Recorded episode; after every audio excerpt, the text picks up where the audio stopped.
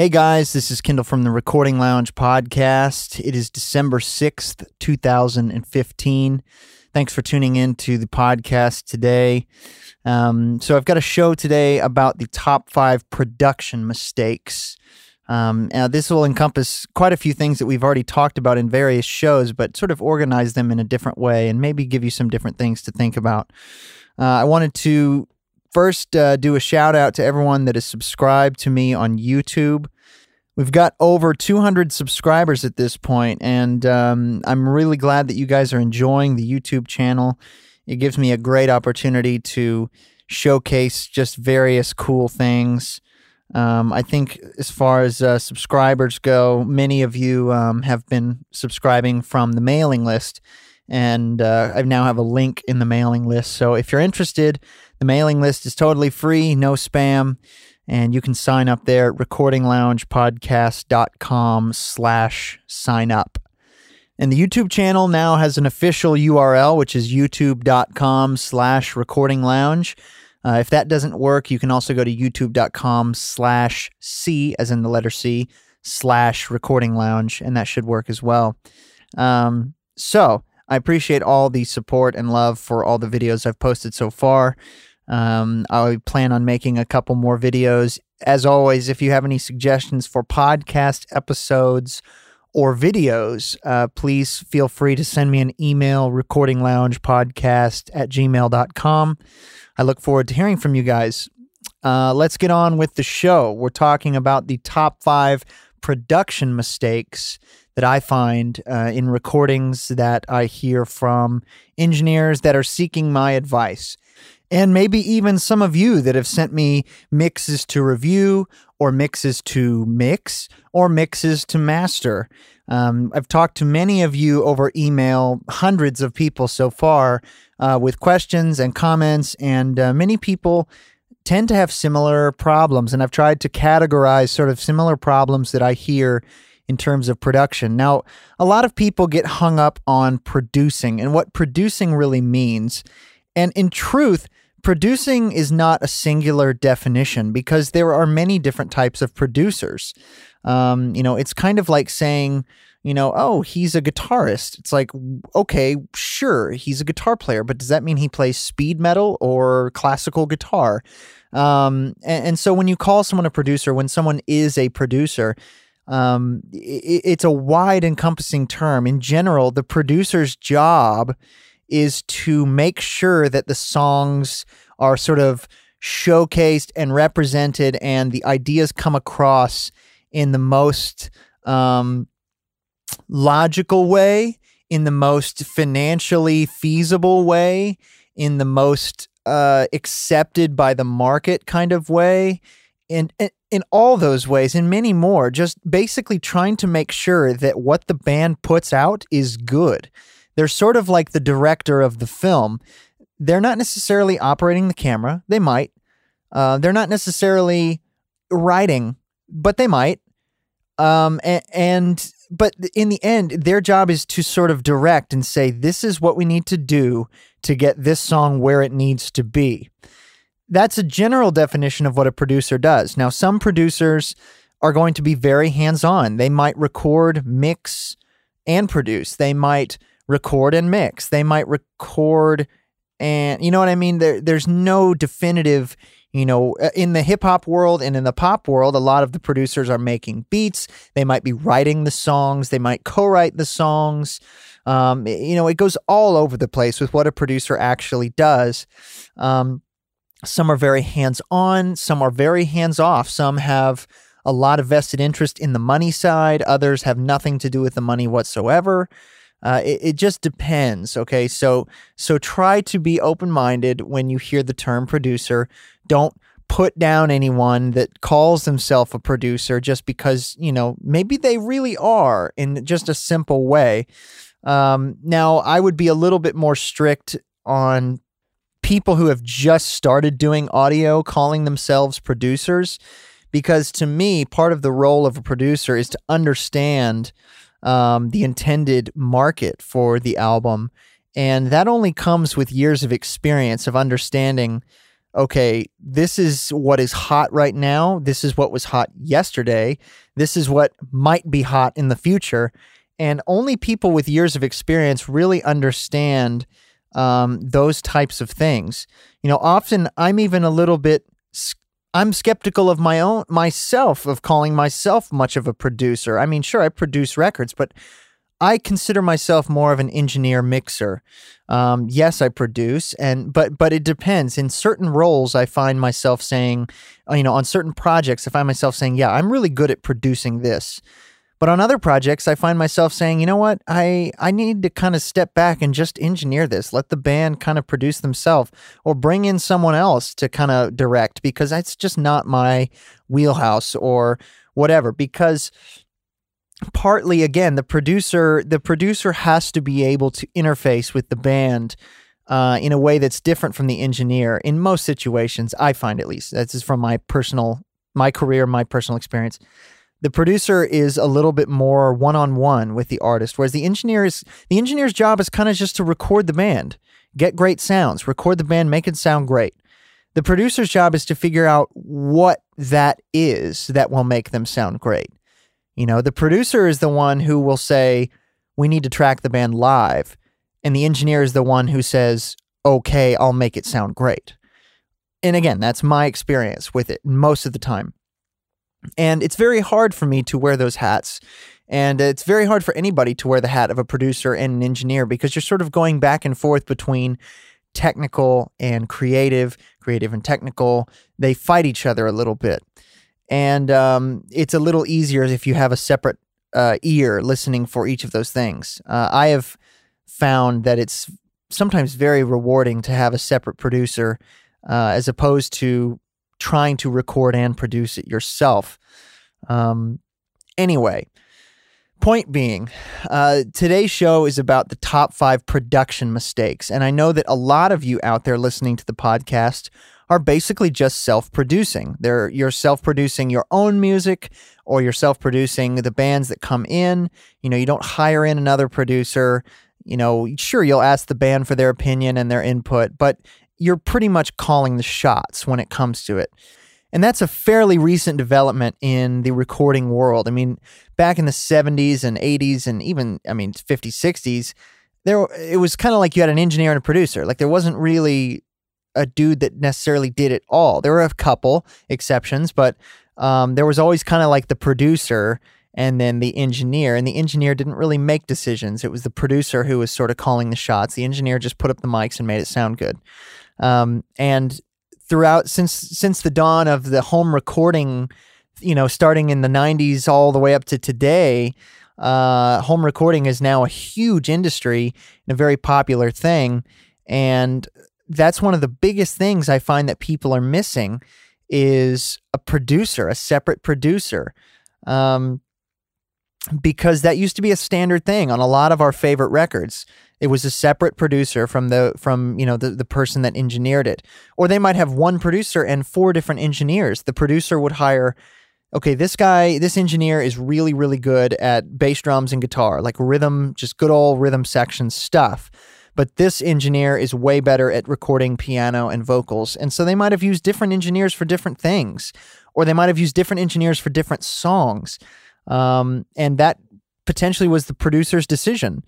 Um, so, my point is, I'm going to try to catalog some of these production mistakes that I hear. Now, again, this just sort of comes with a little asterisk because is there really such thing as a mistake um, in art? Well, not exactly, but there are definite things that me personally I could point out, and I have pointed out to people, and um, they have said, "Wow, you know, that's actually really good advice." So uh, I'm using these sort of questions that I've gotten through email and uh, whatnot to hopefully help someone else out there. So let's start with number one. So the these aren't in any particular order, but the first production mistake that I find very often is not planning. Now, planning is again a blanket term that encompasses quite a few things. You could encompass it could encompass uh, pre-production, but it could also encompass you know just getting to know the band and talking to them and hearing wh- what their influences are. And not only what their influences are but but what they're going for with this record. Where were they last record? What where do they want to be next record? Um, things like this. And and and I hear recordings often that just sound like the band showed up you hit record and you you kind of messed with it a little in the mix and it just sounds bland and doesn't really it doesn't push any buttons it doesn't push any borders it doesn't try to be dangerous it doesn't try to be exciting even. It's just kind of capturing a performance and it's like that's not the that's not the producer's job that's the engineer's job is to capture the performance. Okay the capture is the engineer's primary job but the producer his job is to get that performance that the engineer can capture. And the producer is the one who ensures that, you know, we're going in the right direction for this song, for these songs, for this record, for this band, you know, and and the producer again, this is again my experience of working with a good producer, um, or with working on my own productions where I look back and say, you know, I did a good job producing that, and I can remember the things that I did. And it went successfully. The band was happy. It sounded great. They sold records, etc. Um, you know, and that to me is a success. You know, um, plan ahead as much as you can without stifling the creativity of the band. So try to make demos, try to get the band in for rehearsals. Try to get the band in for just chill time, just listening to records. I know that you're not really necessarily making a ton of money doing that, meeting with the band. I mean, if this were a big budget project, then sure, they'd have to rent the studio for that. But many of you will have to sort of sacrifice money and time to do something like this, um, which I, I understand. Meeting up with the band, you know, covering all of the financial stuff, obviously, way early before you even put up any mics. I mean, do all that stuff way, way ahead. Um, once you agree and everything started, the project started, you know, you meet with the band, you talk about influences, you talk about this record, you talk about what's their concept. Do they have a concept? You know, and maybe that's something you should even talk about far before, before you even say yes to the record, um, before you even decide to record a band. Um, you don't want to do something that is going to be a miserable experience because if you don't like the music or if they have no vision or if you aren't really feeling the vibe you're not really feeling any sort of a vision for the project why would you do it? Um, because you know it's going to turn out mediocre. And i think a lot of people out there think that they're not doing this for money.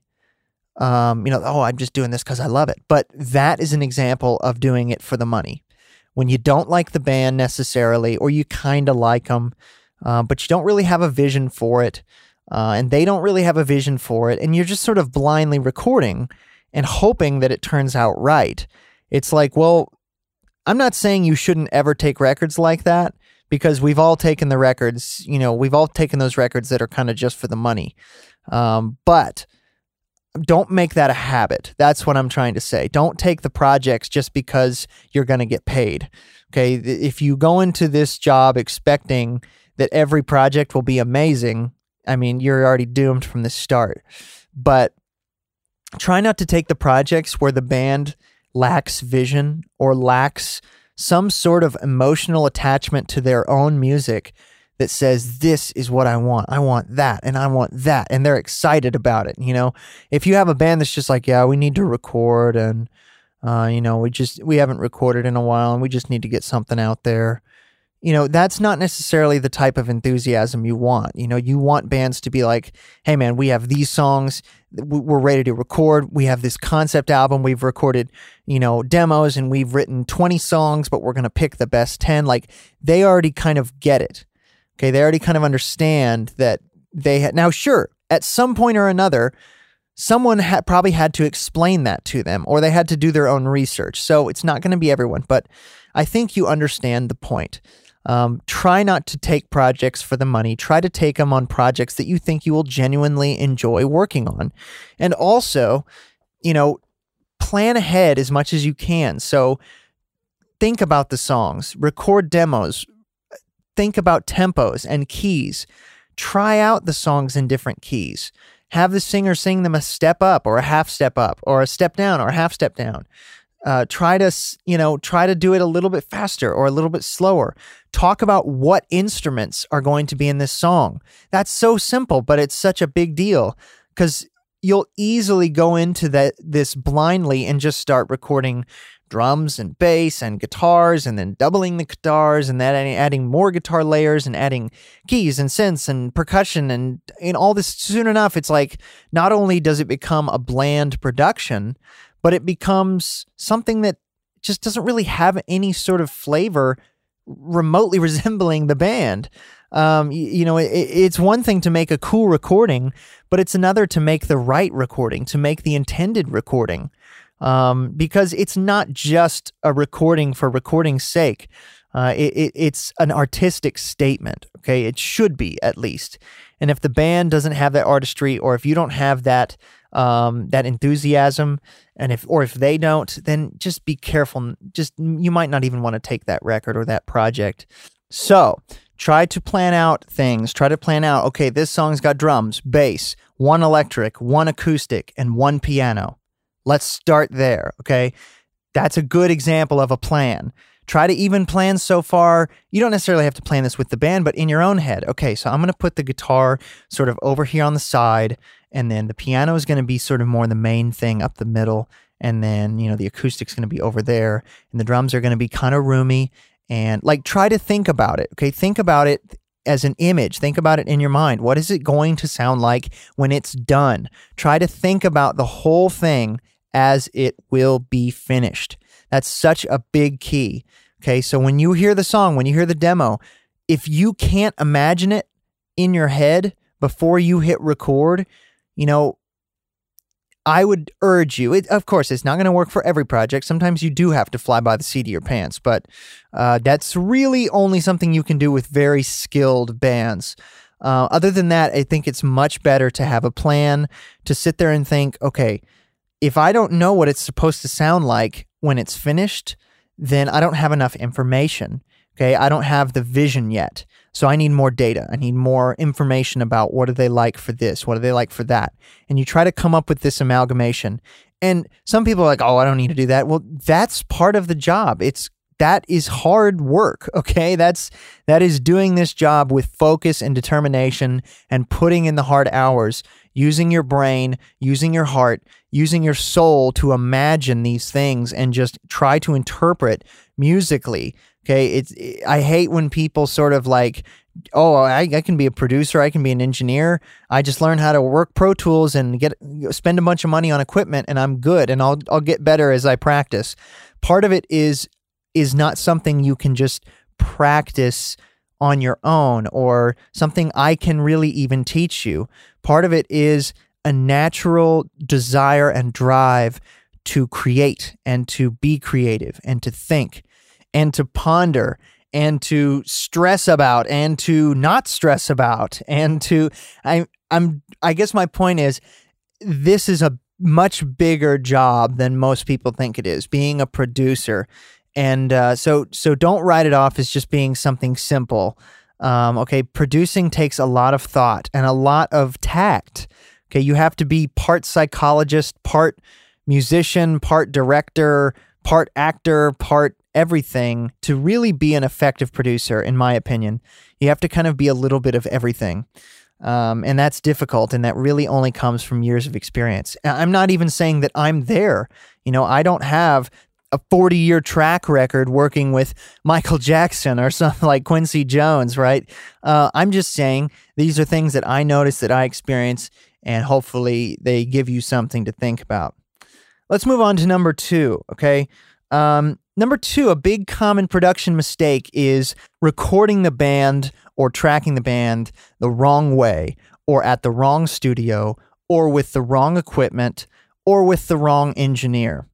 All right. Now, this is one of those difficult calls that producers have to make. And again, they have to think about it and question and wonder and and really try to see that vision. And you can't effectively make this call without understanding the vision. You can't say this is the right guy to do the job. This is the right studio, unless you understand the plan and the vision. I, you know, and people again, they'll blindly go into it and say like, "Oh, any record can be made with any engineer as long as they're good, or any record can be made with any equipment. Any record can be made with any studio." Um, I mean, sure, you can make a record, but are you going to make something great? Maybe not. Okay on a record where you might, for example, this is just a general example. Let's say you're doing a record and the vision is of something sort of uh, clean and hi fi and pop, right? You're probably going to mic things certain ways and mix things certain ways and record things and, and do things maybe piece by piece, uh, edit things, right?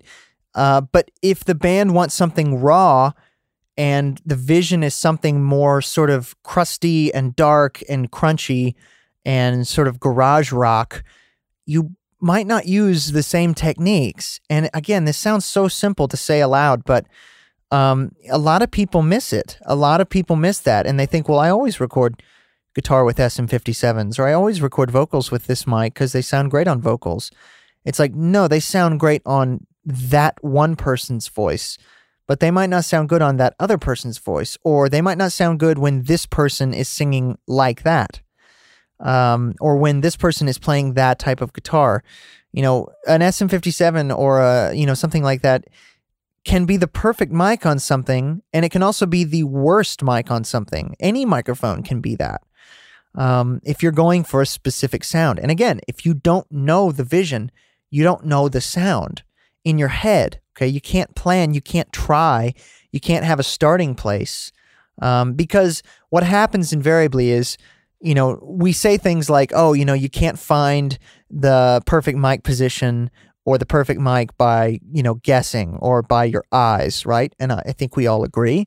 But what happens a lot is that if if you don't have the right starting place in your mind, you're already lost. You know, if you're trying to record a really crunchy, aggressive, mid rangey guitar and you reach for, you know, a condenser mic and a really clean amp and a Telecaster, you know, your starting position is already so far off, probably from what it should be, um, than what you're imagining um, you know, you you have to have a good starting place and then tweak from there. And the starting places come from experience and they come from time, they come from failure, and they come from planning and thinking about the sound that you're trying to get. So, number two is about tracking the band. So, let me explain this. Let's say you're working on a pop production.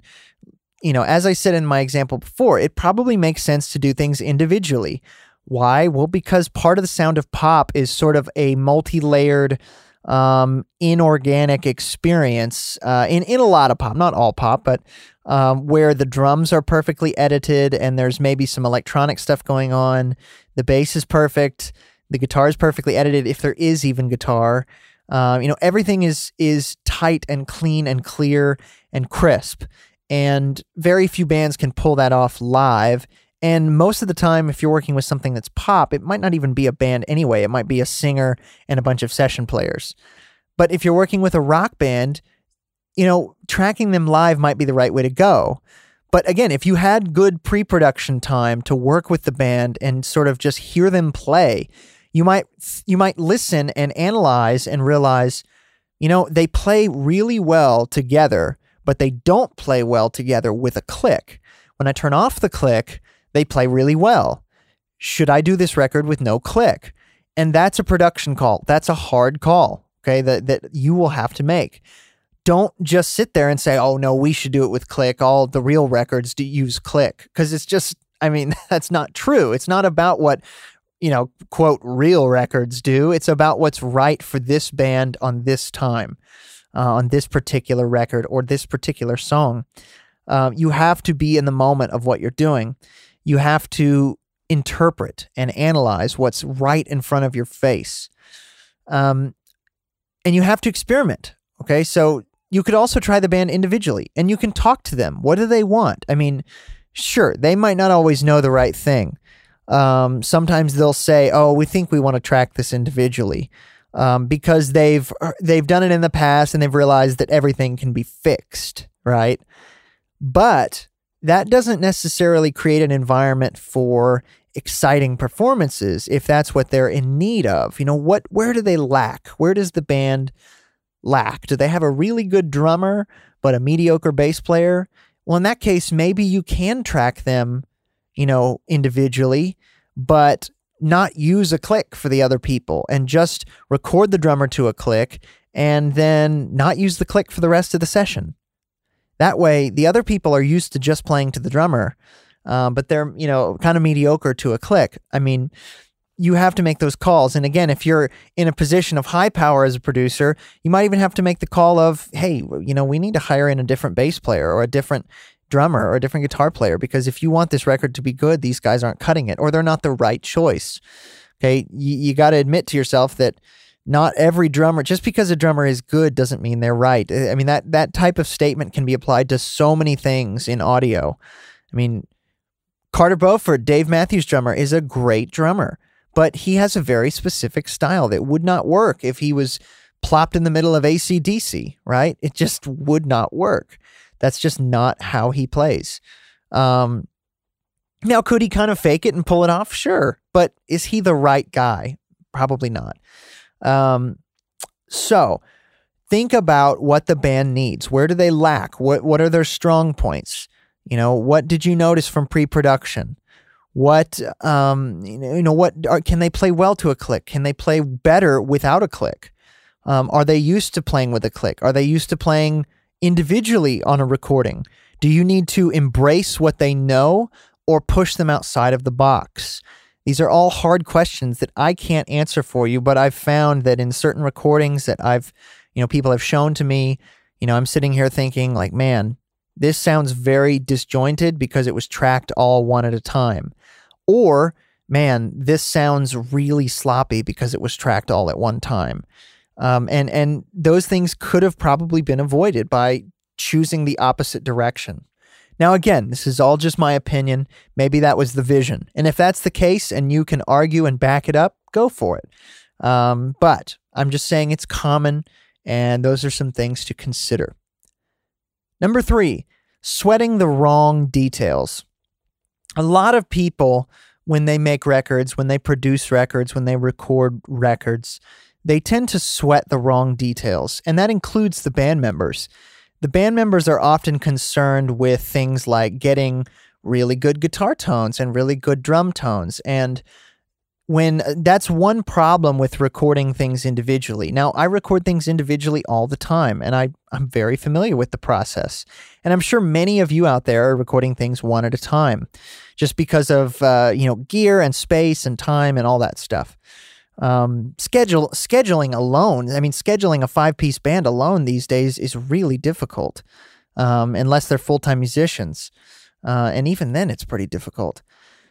Um, so when you sweat details like that, what it does is it creates a disjointed production because you have the guitar player, you have the, you know, let's say you track drums first you have the drummer trying to get the biggest drum tones possible, and you have the bass player trying to get the best, biggest, baddest bass tone possible, and the guitar player trying to get the biggest, baddest tone possible, etc., etc. And then you end up with this mass amalgamation of tones that all sound great on their own, but they sound terrible together, and they don't actually work or complement each other, and they don't even sweat the the real point of the song, which is probably the vocal which is usually done at the end.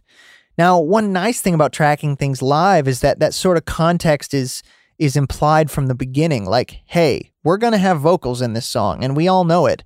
And even if you do a scratch vocal when doing individually, um, it's still very easy to sort of forget and sort of forget that um, you know, it, it's oh, it's just a scratch vocal. It's like no, consider this the real vocal, which is uh, one reason why I do recommend um, this is something I've been trying to do recently. I got a tip from a friend of mine who's a producer and engineer, and uh, he said, you know, when you track scratch vocals, um, try to make that vocal sound as good as possible. Like tune it, mix it, EQ it, compress it, try to make the scratch vocal sound as good as possible. Um, you know, use a good mic. Don't just put up a cheapo mic. Use a good mic. Use a good EQ and pre and all that stuff, and pretend like it's the real vocal, even though it's the scratch, and then tune it. Um, pre- you know, and it takes extra work, but uh, a big problem that a lot of people have is, um, and I'm sure any of you that have done this have experienced it, where you record a scratch vocal, you know, to your scratch tracks, and you're like, oh, whatever, it's just a scratch. And then you realize, oh crap, I've got to listen to this thing for the next you know, month or week or three months or year or however long the project is, and you're listening to this mediocre scratch vocal um, that's really distracting and really pulling people out of the out of the mix. So try to get a dynamite scratch vocal um, in tonality and in actual performance, so that when you go to record and also tune it because that will throw off people uh, when they're trying to record their part and sometimes they'll think that their instrument is out of tune or they you know you want to try to remove those variables. You want it to be enjoyable and and a freeing experience when they record their part. You don't want it to be a questioning sort of like is this good? Is this you know you don't want that sort of mindset. You want them to feel like they're you know rocking and rolling right? You don't want them to feel insecure while they're playing. Um, and that you want each member to walk away from each take being like that was a good one or that was a bad one like a very clear response. Um, so try to get a good scratch vocal early and then try to work with different ways of recording. Try to if you again if you have the budget and time um, try to record it live. Try to record it um, you can't record every song individually but again if you meet up with the band and you really think about the plan you might already have a good idea. Well, like, okay, the drum drummer and bass player play really well together, so we'll do them live. We'll we'll put guitars in there, but we're gonna redo them um, because they'll do better on their own. Like, and the more you know about the band, the more you know about the players, the more you've experienced them in their sort of element. Um, the more you'll know those sorts of things. And sometimes you don't know until you try the first song. Um, sometimes you don't know until you have them back on the second record uh, you know, sometimes it's an ever evolving process. I've worked with some bands where, you know, on the first record we did it live, and the second record we did it individually, and the third record we did it sort of hybrid, and then the fourth record we went back to doing it individually, and then I mean we've uh, I've worked with a couple of these bands for years now, and and they've become friends and li- lifelong clients, and we've tried lots of different things. But the point is, really consider how the best way to tackle it is, what is going to allow them the creative space they need. Think about it this way if I told you, I'm going to give you $20,000 to build your perfect office, you know, where you can have your desk and your computer and your books and you know, maybe a walk-in humidor with a bunch of cigars and, uh, you know, maybe a liquor cabinet, right? If I said I was going to give you 20 grand to build your perfect office, what would be comfortable to you? And if you think about that, you can imagine how every single person would have a different answer.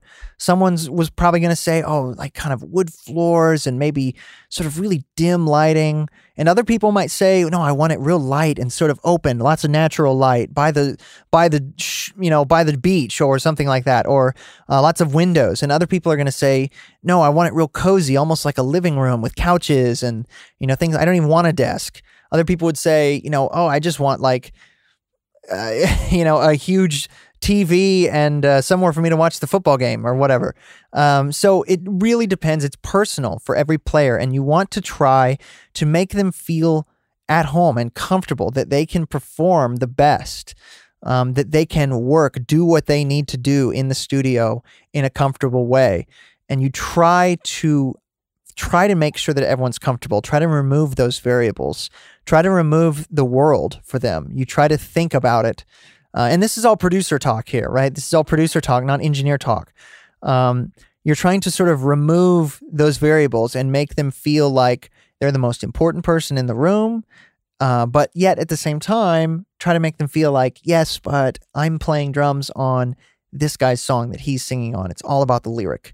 You know, don't don't go too far where you make each player cocky and think that it's all about them. Okay, that's that's another rookie producer mistake is is sort of like being buddy buddy with every single person in the band to the point where they each think they're the most important thing when in reality, everybody needs to be on the same page. Everybody needs to be aware this song is about X, or this song is about Y, or this song is about Z.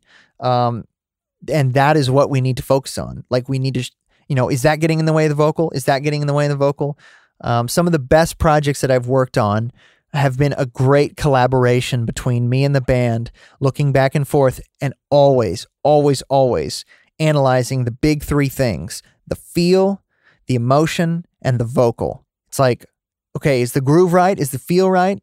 Is the emotion right? Is it is is this part sounding emotional and angry or sad or is it sounding, you know, all these things and how is it interacting with the vocal? We're always trying to analyze those things constantly. And the record turned out great because we were forced to make these calls like, okay, we want to add this lead part here. And we'd try it and we'd sit there and say, okay, does it feel right? Yeah, it feels great. Is it, you know, is it emotionally right? Yeah, yeah, it's so awesome and rock and roll. Is it getting in the way of the vocal? Well, yeah, it, it kind of is. Okay, let's dump it. We don't need it. It's like, well, what if we automated it down? Okay, we'll try that. Nope, doesn't work. Let's dump it. And so we had to make a lot of hard calls about even simple things, even like, um, you know, are we going to get rid of that tambourine or are we, are we going to have tambourines in the chorus? Do we need them? Are we playing on ride on the chorus? Is it too washy?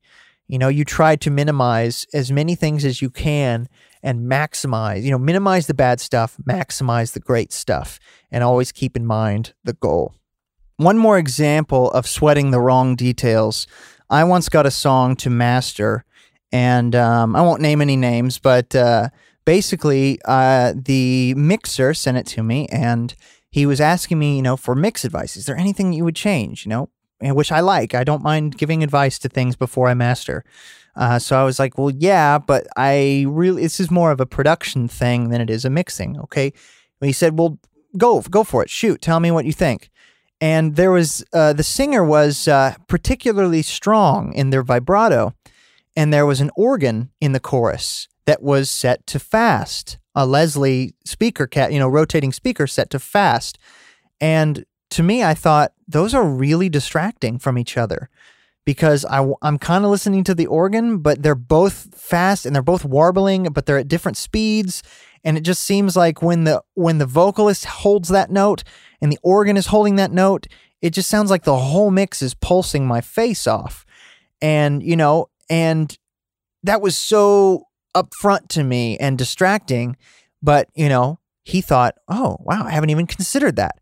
So that's one of those examples of how it's very easy to just not hear something that you've been so used to that you play for someone else and they're like, "Oh, no, did you not notice that that organ is like really vibrato-y and so is the vocal?" No, I, I, hadn't noticed. And so the point is, sometimes people will sweat details of things like, "Well, is the kick sounding good? Is the bass you know, too much? Is the snare too fat or too thin? You know, are those crash cymbals too loud? You know, are those guitars? Is the does the mix sound wide enough? Does it sound clear enough? Does the mix is are the mids out of control? Are the low mids too sco- scooped, or do I need more? Do I need less? You know, all these things. When in reality, a lot of it comes back to what is the vocal doing? What's the song about? And you know, what things are you doing to make sure the song comes across? You know, it's great that you're trying to make that solo come across and you try your hardest to make that solo come across in an emotional way. And when you do it right, it'll work, but it all starts with the arrangement and the recording and the and the song, okay? So those are the details that you need to sweat. All right, number 4. Um missing the point of the song. This ties directly in with the previous one. I've gotten a lot of mixes from people that um, sort of miss the entire point of the lyric. Okay, um, to me, music is about the story and about the feeling and about the emotion. Um, it's not about how cool your solo is or how great the mix is. Um, a good song is a good song, and a good mix will showcase it, and a good recording, a good production will showcase it. You know, imagine you had a song that was called Let's Rock Tonight, right? And the song was slow and uh, there was sort of a ballad.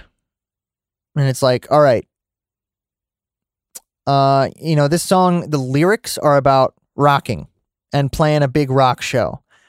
And you're doing this slow, drudgy ballad with mid to low vocals.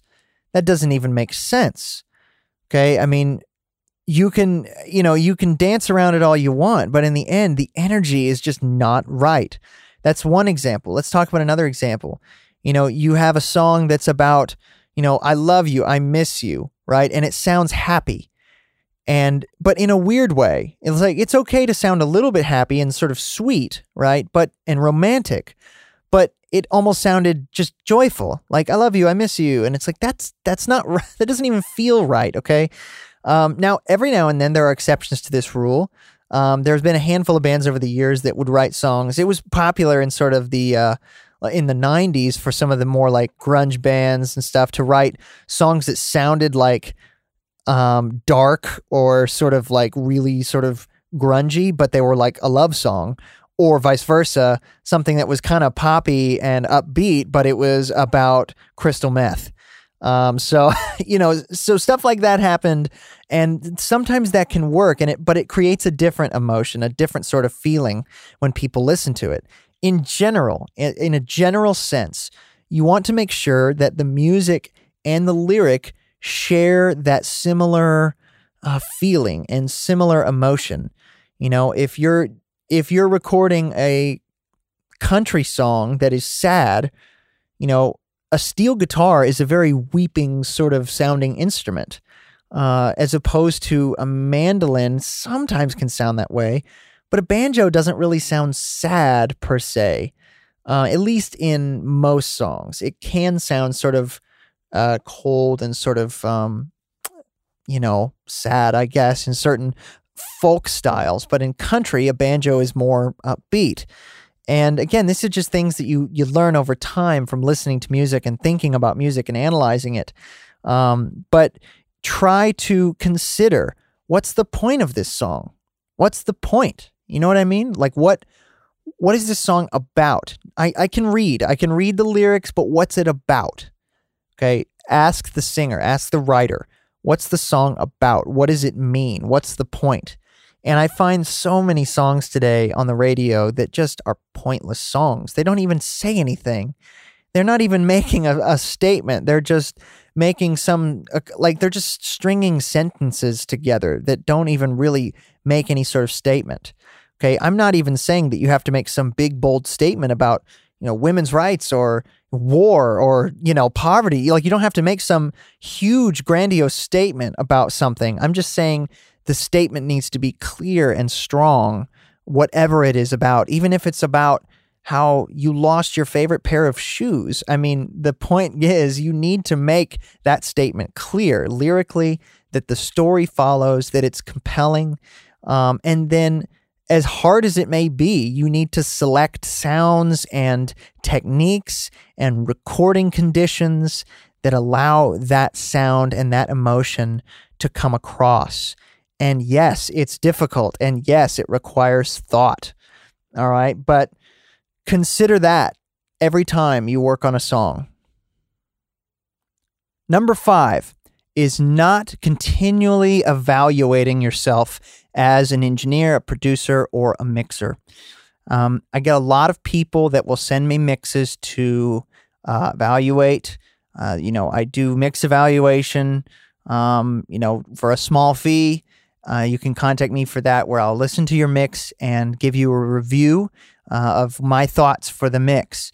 Um, and most of the time, these are strictly mix questions. I every now and then, if something is obvious, I will I will add it in if it's a production thing. But again, it's not my production, uh, so I generally try to stick to mix things. But the point is, uh, a lot of people will sort of get in their little cave and just sort of do this job and try to better themselves against their previous work. And they'll sort of sort of slide off and stop kind of realizing the bigger picture of what's around them. And they're not trying to you know they're afraid to play their stuff for other people or they just think oh well i'm you know i'm kind of the big guy in my hometown and so you know i'm good and that's that you know, you need to continually realize that there's someone better than you out there. I mean, and listen to music, listen to records, continually immerse yourself in music and be a lover of music. And that's a big problem. It's it's sort of you could say that it's a producer getting stagnant or an engineer getting stagnant or um, something like that.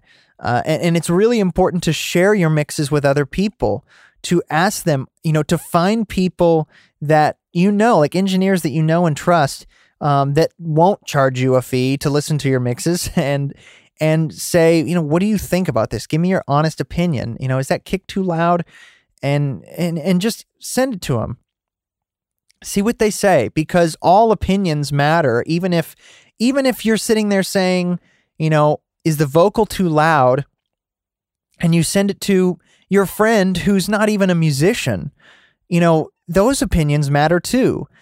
Being able to put yourself out there and having the confidence or the, you know, letting yourself be vulnerable to comments from other engineers, people that are better than you, or people that don't know anything about music, just listeners, because all those comments matter. They matter because people, you know, especially to consumers, because consumers respond to music emotionally. They don't give a crap what you recorded the kick drum with. They don't even care that the kick drum sounds good. Most consumers don't care if the recording sounds good. All they want to know if the recording, you know, all they want to know is if the recording makes them feel good or makes them want to dance or makes them want to sing or you know how how the the sound surrounds them. They're going to speak in more artistic general terms. Um, you know, sort of things like, "Oh man, it sounds so full." right? Or it sounds so big, or man, this song rocks, or man, this song is so beautiful. Okay, they're not going to sit there and say like, "Oh, I really like the way they handled the strings in the in the studio," and "Oh, I really love those guitar layers." They're not going to say that. Okay, they're just not. And refusing, you know, engineers refusing that, producers refusing to acknowledge that is a big mistake. Okay, realizing that it all comes back to the same things we've talked about already. And um, you know, when you when you intentionally make a mix, do your best and send it to someone knowing full well they could rip it apart.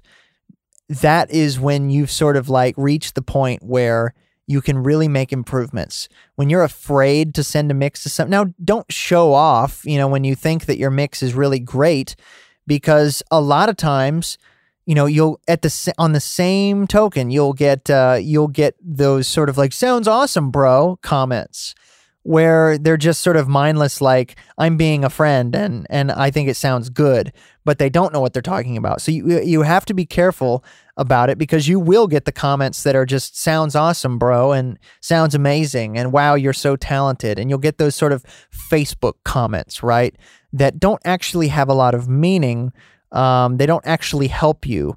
What is more helpful would be to send it to an engineer that you trust or an engineer that you think is better than you and having the honesty to admit that this person or that person is better than you um, or has better ears or has a more established ear or has more experience, anything, or at least has a very different perspective and send it to them and say, please give me your honest opinions about what you think um, about the production, about the mix, about the engineering, and and just see what they say. Okay, and always treating yourself like a student of the craft. Okay, you never stop learning.